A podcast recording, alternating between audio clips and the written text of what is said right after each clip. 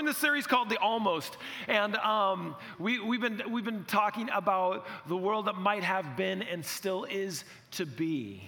So far, we've looked at a miracle of nature and a miracle of exorcism. We saw that last week. And this week, we're going to be taking a look at a miracle of healing. But that word almost, it's a funny word, right? Because a lot of us spend our lives thinking about the almost that was in our life, kind of like Uncle Rico in Napoleon Dynamite, if you remember. Um, yeah, we kind of live our lives in that almost. Were you almost something in your life? I mean, did you think you were going to be a dancer and you ended up a bank teller? Yeah. Did you think you would be a musician and you became a doctor to the disappointment of all your family and friends? Uh, did you spend your time almost becoming a lawyer but became a stay at home dad instead? Did you almost play professional sports? Some of us may have spent our time almost trying to be a rock star for a long time in their lives. Some of us may have done that. The problem with the almost is that many people get stuck in the almost of their lives, the glory days that kind of never became something, the, the missed chances, the close but no cigar kind of moments. And that's not exactly what we mean because when we talk about the almost, we're kind of recapturing that language. The almost is this life that we almost got to live, but because of sin, we weren't able to. But that doesn't mean that the almost doesn't exist. The almost is alive and well in Jesus. And sometimes we have moments of clarity, sometimes we see it. And we see it most profoundly through the miracles of Jesus, which is why we're doing this series. And today's miracle of healing is no less miraculous, but it does something interesting. It answers some questions about theodicy. That's right, I know. I use SAT words sometimes, and you may not know what they mean. So let me explain to you what theodicy is. Simply put, it is the, the defense of God in the midst of suffering. So if anyone has ever asked you the question, how can God be good when there are so many people suffering in the world? That is a question of theodicy. And the answer that you give is a theodicy, a theological understanding of how there can be a good God. How do we defend God in the midst of so much suffering in the world? And and here's the thing when you figured out your idea of theodicy, there's, there's great things about that and there's some bad things about that. Because sometimes when you, when you understand where suffering is supposed to fit in the world, you become less sensitive to that suffering because you know where it fits. And so that's the way it's supposed to be. So that's what we're going to deal with as we jump into John chapter 9, verses 1 through I think 13. We're also going to jump to 25, um, and we'll be reading from the New Living Translation as you know. It begins like this As Jesus was walking along, but this is not really, we don't know, this is not necessarily a connection to the previous text. It's just sort of like a, a literary idiom almost. Like if you ever read a Peanuts comic strip, and every time Snoopy was about to write, he would say, It's a dark and stormy night. If you remember that. Man, I used a Peanuts reference again sometime earlier this week, and the room was kind of like, hmm. So I guess you guys don't. All right, I won't use it again. That's it. Charles Schulz, off. No more Snoopy references. Um, Anyway, so as Jesus, it was kind of like, hey, he's walking along. Like he started another bit of the story right here, because remember, it's always important to understand context. He saw a man who had been blind from birth. Now, there was certainly a lot of blindness in the first century. There wasn't as much blindness from birth. So he mentions it because there's something specific about it. And it seemed to be a little bit of an anomaly, just a little bit. Oh, you guys are opening your study guides and you're taking notes? Come on. You know, that makes me so happy. That is, that's beautiful. You get A's.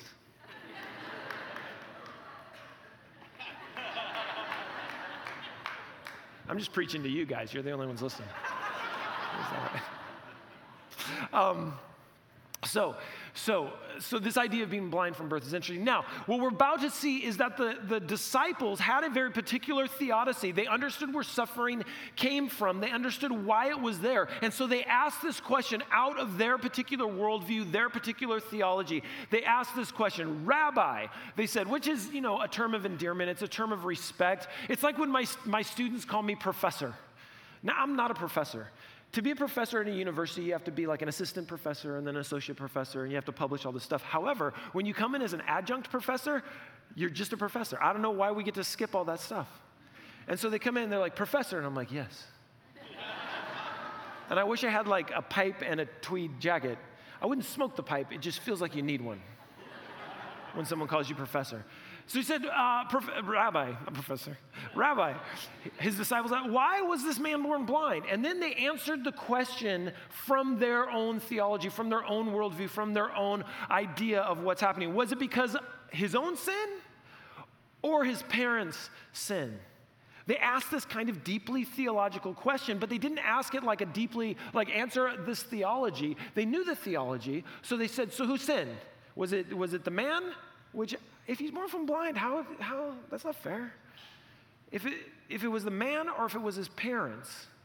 And of course, remember, a theodicy is the defense of God in the midst of suffering. The disciples had a particular theodicy, and it comes from Deuteronomy 5 9. Now, it's not great, but it's what they believed in. And Deuteronomy 5 9 says this you are probably familiar with it. It says, You must not bow down to them or worship them. We're talking about idols at this point. For I, the Lord your God, am a jealous God who will not tolerate any of your affection for any other gods. I lay the sins of the parents upon their children. This is the point. The entire family is affected, even children in the third and fourth generation of those who reject me. Which is rough. That's a rough text. Now, we have, we have a tendency to look at that text and talk about family systems and talk about how the sin of a father, you know, addiction or abuse, and it does, you know, those family systems, it's hard to get out of those family systems. That's, that's not how they viewed it, though. They viewed that if, like, grandpa does something, you're still in trouble. And so that's how they asked that. They understood the tradition and therefore had a place for suffering in their worldview. And that's why the question was so simple. It was a pretty simple question they asked. They didn't say, Why is this man suffering? They said, Who sinned? Was it his parents or was it him? And you see, this is the reason why they could ask that question. They believed in the binary. They believed in the ones and the zeros, right? There's only two options, essentially. If you sin and then you suffer, that's easy. But the problem is, Jesus had this penchant for the third way. Jesus never answered questions in ways that could fit into a binary, that could fit into a one or a zero. He always answered the questions in a way that was a little bit, I mean, what is a third way? The third way is a way of Jesus that not only compromises the idea of the binary, but it gives a response that is inarguable. And man, I wish I could do the third way more often. I have to tell you. Because we have bought into the binary, friends, especially us right now here in North America, certainly in our politics, we've bought into the binary, us and them, liberal, conservative. Within the church, we've bought into the binary, right? Progressive or conservative. We have bought into this binary, and, and, and you know, it's not of God. Because every time somebody tried to categorize someone, Jesus blew away the category. How is it that we as Christians can buy into the binary that the world is giving us? It means that we're not paying attention to Jesus anymore. It means that we're not paying attention to the way he thinks. Now, I know some of you are like, you know, easy man. But, but we're in an election year, both for the church and for, you know, America. And, and it's fascinating to me. Last time we went through this and I would preach, I'd be out in the tent and somebody would come up and be like, mm, I know what you're all about. You're a conservative. Okay. Because I try and never answer those questions. Um, and then they'd leave, and then somebody would walk up and be like, mm, I know what you're all about. You're a liberal. And I was like, Nobody knows. See, because here's the problem I don't believe in those things. I don't believe in those things. I don't believe in those categories because I don't see categories in Jesus. Maybe we should be looking for the third way more often. Because if not, we as Christians just fall into the same categories that the world gives us and we assume they're okay. Jesus, in this text, as he was presented with the binary, said, Well, well, this is what he said. He said it wasn't because of his sins or his parents' sins. This happened so the power of God could be seen in him. Now, let's take a moment because that sounds pretty bad, right? So, God made this happen to this man, made him blind for 30 years to glorify himself. No, that's not what Jesus was saying. Rather than give them the reason for the disability, Jesus gave them the purpose that can come out of it. While God is never the author of suffering, he can see its purpose. And, and here's the thing we could discuss the varying arguments of theodicy for a long time. Just so you know, I happen to teach a class at Azusa Pacific University. We spend seven hours on suffering. Seven hours. So, did you bring a snack? I'm not obviously going to do that today, but if you want to read something that is really helpful in understanding the different arguments of theodicy, there's about nine or ten of them, um, and certainly you know variations of each. If, if you want to read a book that is really helpful with this, I would suggest reading Dr. Richard Rice's book entitled "Suffering and the Search for Meaning." It's a great book. You can get it on Kindle, and it will, uh, it will help elucidate all those different um, arguments for theodicy, all those different the- theodicy arguments that are out there. And it's, it's really good. I'm not going to do all that today, but I will say this Jesus gave them a much more productive way of thinking.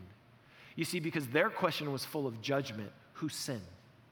And his answer was full of hope and continued on with a sense of urgency. So he says, listen, neither one of them sinned. This is so that the glory of God may be seen. And then he says, and it's not a new sentence, it's not a new thought, it's within the same paragraph, I should say, is a new sentence, but within a, uh, a new par- a same paragraph, he says, We must quickly carry out the tasks assigned to us by the one who sent us. He's talking about how we alleviate the suffering. The night is coming, and then no one can work. You see, he realized he could be talking about the, the, the, causality of this suffering forever, as it is a complicated topic. However, he pushed on them the urgency of actually doing something about suffering rather than simply having good thoughts about suffering. Did you notice that the disciples weren't interested in healing the man? Because if they had cared, what they would have said when they walked up is, Jesus, we got one. Like, do your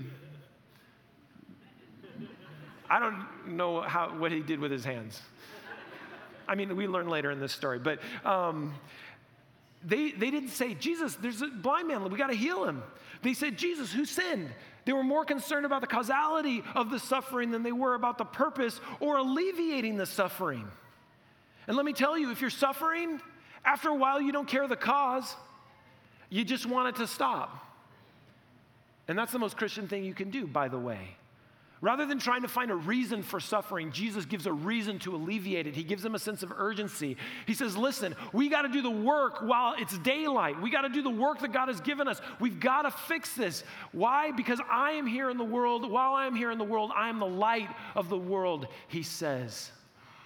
And listen, if you're a healthcare professional, you know what it's like to be part of a healing process in someone's life. Isn't that a beautiful thing? Some of you, your whole life, you go into, you go into to the work of therapy for people so that they can simply get better.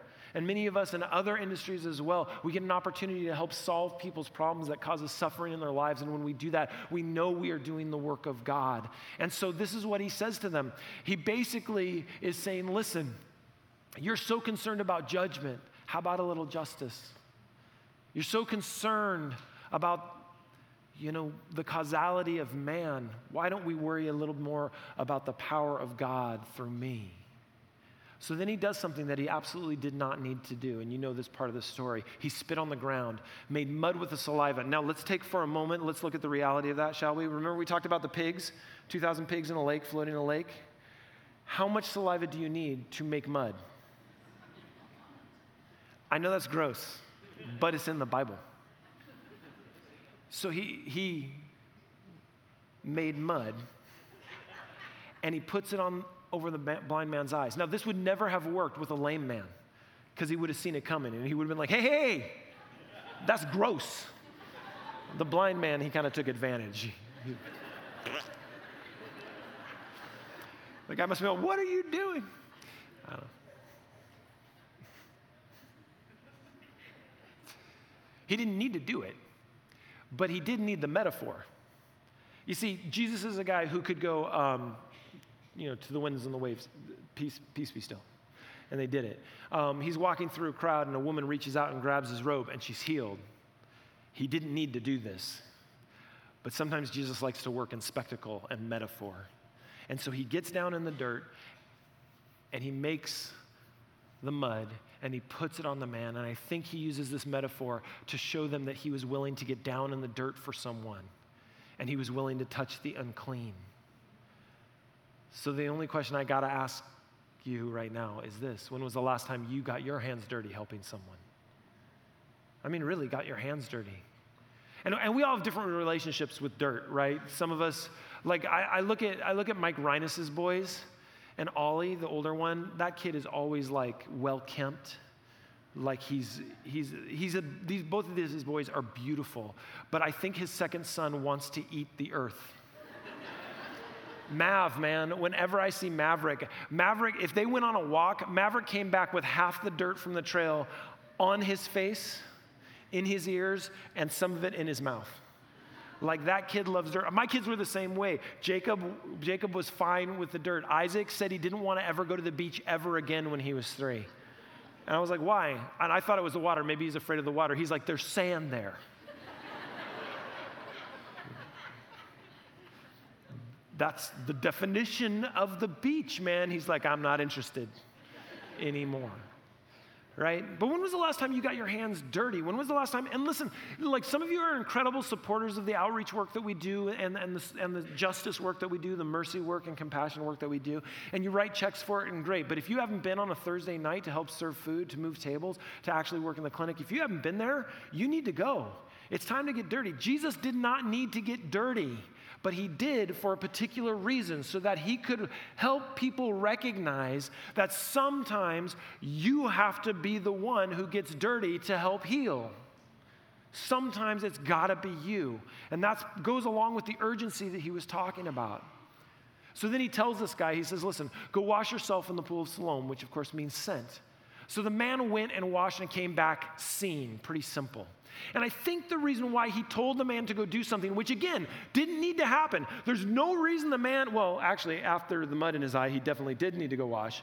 But there's no theological or power reason that the man had to do it, other than if you notice, God oftentimes wants to show the partnership of his work with the people that he's working on. Right? That's why we have spiritual disciplines, so that you understand the partnership of work while God is working on you. And I think also so, so that we understand that obedience matters. And also that it was gross and he needed to clean it. Or sometimes I think, and we said this last week, sometimes Jesus works in spectacle and he needed people to see what was happening. All of these things are possibilities. So when the man comes back, seeing his neighbors and others who knew him as a blind beggar asked each other, Isn't this the man who used to sit and beg? There's confusion now, right? This is part of the spectacle. It's a reasonable response. Some said he was, others said no, he just looks like that man. But the beggar kept saying, No, man, it's me. I'm excited. I gotta tell you, whenever I watch those videos of the colorblind people who put on those colorblind glasses, those are just the best, aren't they? Man, you just warms your heart. It's like, it's like, you know, puppies and kittens and then those colorblind glasses. That's my list right there. Or baby anything. But, um, but, but man, they put them on and it, oh, like their whole life changes. Can you imagine if you've been blind for 30 years since birth and all of a sudden you can see everything? He's excited. You see, when someone accepts Jesus, they are seeing the world through the eyes of God for the first time.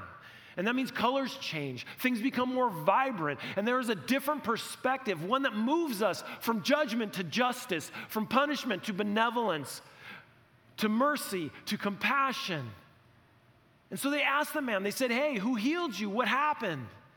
And I love the simplicity of his response, right? I love the simplicity of his response. It's simple. He told them, The man they called Jesus made mud and spread it over my eyes and told me, Go to the pool of Siloam and wash yourself. So I went and I washed and I can see. I love the simplicity of his response. He allowed God's work to speak for itself in his life. Are we that clear when we answer the question about what we believe? Sometimes the simple answer is best. Sometimes we don't need to gild the lily, as it is said. By the way, if you don't know what that term means, and it's, it's a misquote from, from Shakespeare, actually. Shakespeare actually didn't say it. It's a misquote, but here's the idea it describes a process of adorning or embellishing something that is already beautiful or already perfect. The idiom alludes to the fact that the flower of the lily is already perfect and needs no superficial embellishments to enhance it. A simple answer is sometimes the best answer. Don't embellish what God has done for you when you're telling someone about it. You don't need to because God's work in you is perfect already. And while it may not be where you want it to be, it's exactly where it's supposed to be as God is working on you. Never question God's timing, never questions God's work, never questions God's authority in your life. He is working on you. So that's how he answered them. And they go, Oh, well, where is he now? And he goes, I don't know. I have no idea.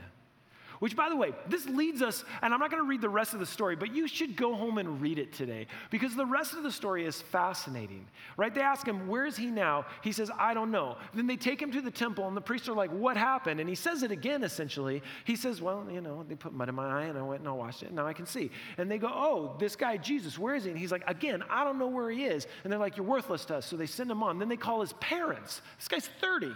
They call his parents, and they bring him in. They're like, What's going on with your son? And they're like, We don't know, but apparently he can see. And they're like, yeah, so who did it to him? He's, and, then, and then they realized, you can tell in the text, they realized that this is not a good conversation for them to be in. So they go, hey man, ask our kid. He's of age.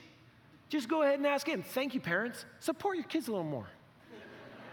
right? He goes, just go ask him again. So they bring him in again, and they go, hey, who is this guy? How did he heal you? And is he a sinner? And this is what he says in John 9 25. He says, I don't know whether he's a sinner, but I know this I was blind, and now I can see. And then he messes with them. And then he goes, You seem very concerned about where Jesus is. Do you want to follow him too? Game over. Like, they're like, Get out. That's essentially what they said. They're like, We don't, we don't want to have this conversation anymore. You see, Jesus gives us a glimpse into the almost, not simply by healing us, but by showing us that there's a third and a better way. If you go through all the responses that Jesus gives in his whole time on earth, in all of the Gospels, if you go through them, they are never what is expected, what is common, or even what is reasonable most of the time. He was always searching for and always showing us a better way. The way of Jesus rarely fits into categories. Jesus is always the third way. You know, here's what's interesting. In, in, in the olden times, when there were stagecoaches, you could buy a first class, second class, or third class ticket. Did you know that? This is what you did in a stagecoach. If you were in first class and the stagecoach broke, you got to stay inside the stagecoach. If you were in the second class, when the stagecoach broke, you had to get out and walk beside the stagecoach. If you were third class in the stagecoach and it broke, you had to get out and push. Here's what's interesting the way Jesus answers all his questions is kind of a third class way. It's always different, and he's always pushing us, pushing us for more progress, more grace, more compassion, and then actually doing it. My question to you is this Have you fallen into the trap? Have we fallen into the trap of our own categories? Have we accepted labels that are not from God? Have we accepted categories in our lives, categories in our politics, categories in our, in our, in our, our professions? Have we accepted categories about people that don't come from God and then stop searching for a third way? Third way is harder, always. But God never called us to easy. Have we just accepted what the world has given us and fallen into their categories? Because if we have, we're in trouble. My question to you today is will you look for the third way in all you do? Will you look for the Jesus way that transcends, that sometimes finds common grounds and sometimes repels both those other categories? Will you look for the third way so that you can be a, one of those transcendent beings? Who is not stuffed into some box that somebody else defined, but gets to live their life in a way that honors Jesus in all that we do. By the way, without the third way, we would have been lost because their binary was pretty simple Jews were saved, Gentiles were not. We're Gentiles. So, by Jesus going, that's the wrong binary. See, because when you meet me, you're all my children. And when that happened, everything changed.